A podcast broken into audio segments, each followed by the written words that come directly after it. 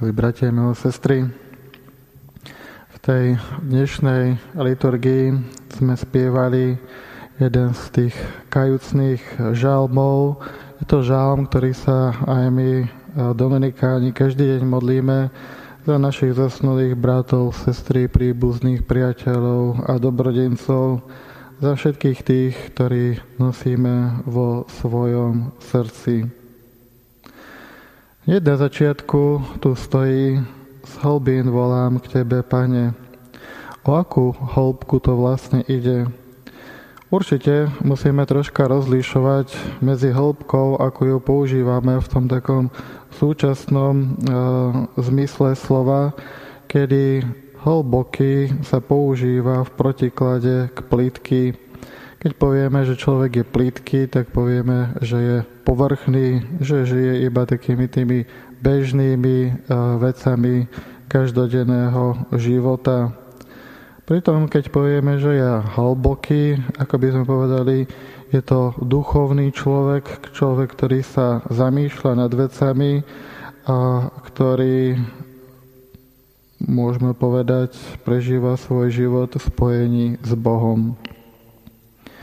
Keď bližšie pozrieme na tento žálm a čítame ďalej, tak to hĺbka to asi nebude.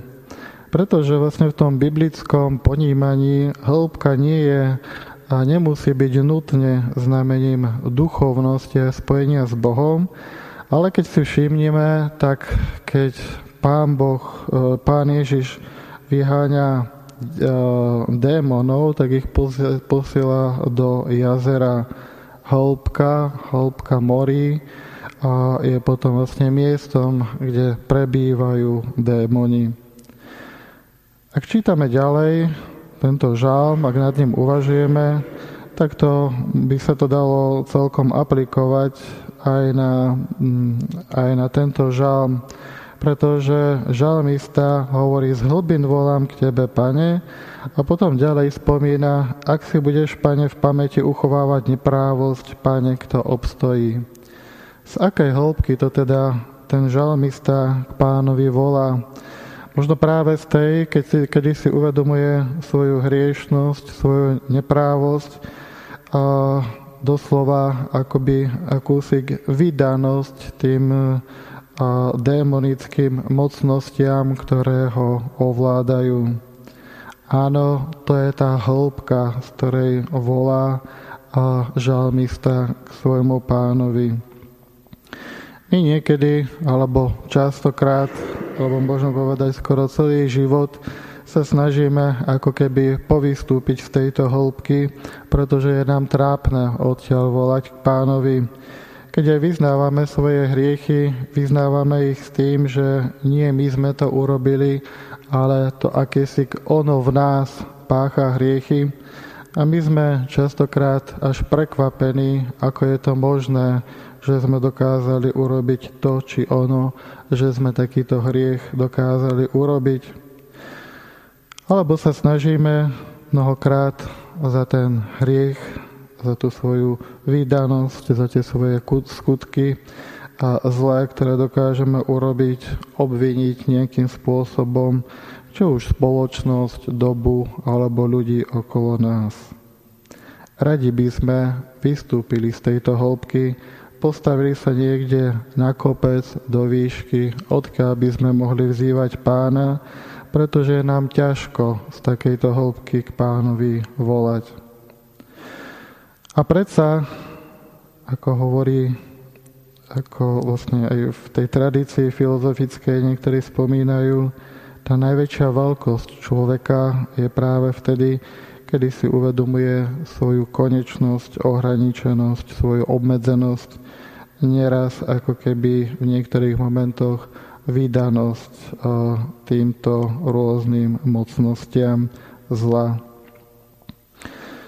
Ak si toto človek v živote neuvedomí, alebo ináč povedané, ten, kto chce stúpať do výšky, musí najskôr zostúpiť do hĺbky.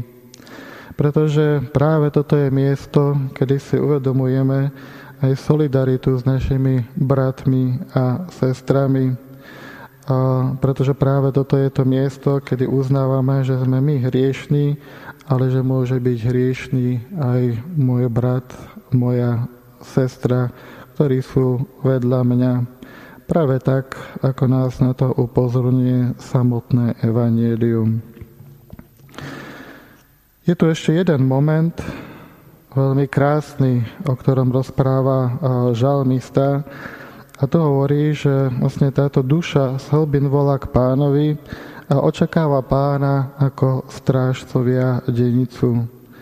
Z tohto hľadiska sa život tohoto žalmistu javí ako nejaké pobudnutie alebo prebývanie v otme, v otme svojho života, a jedine svetlo, ktoré niekde vidí, ktoré ho môže nejakým spôsobom z tej tmy dosiahnuť, vytiahnuť, je samotný pán.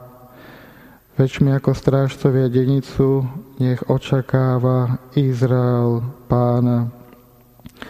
Pretože je to práve, alebo vlastne ináč povedané, nie sme to my, ktorý sa dokážeme sami ako keby závlasy vytiahnuť z tohto nášho biedného rozpoloženia, ale je to Boh a je to jediný Boh, ktorý nám dokáže priniesť spásu, vykúpenie, ktorý nás dokáže vytiahnuť z našich neprávostí.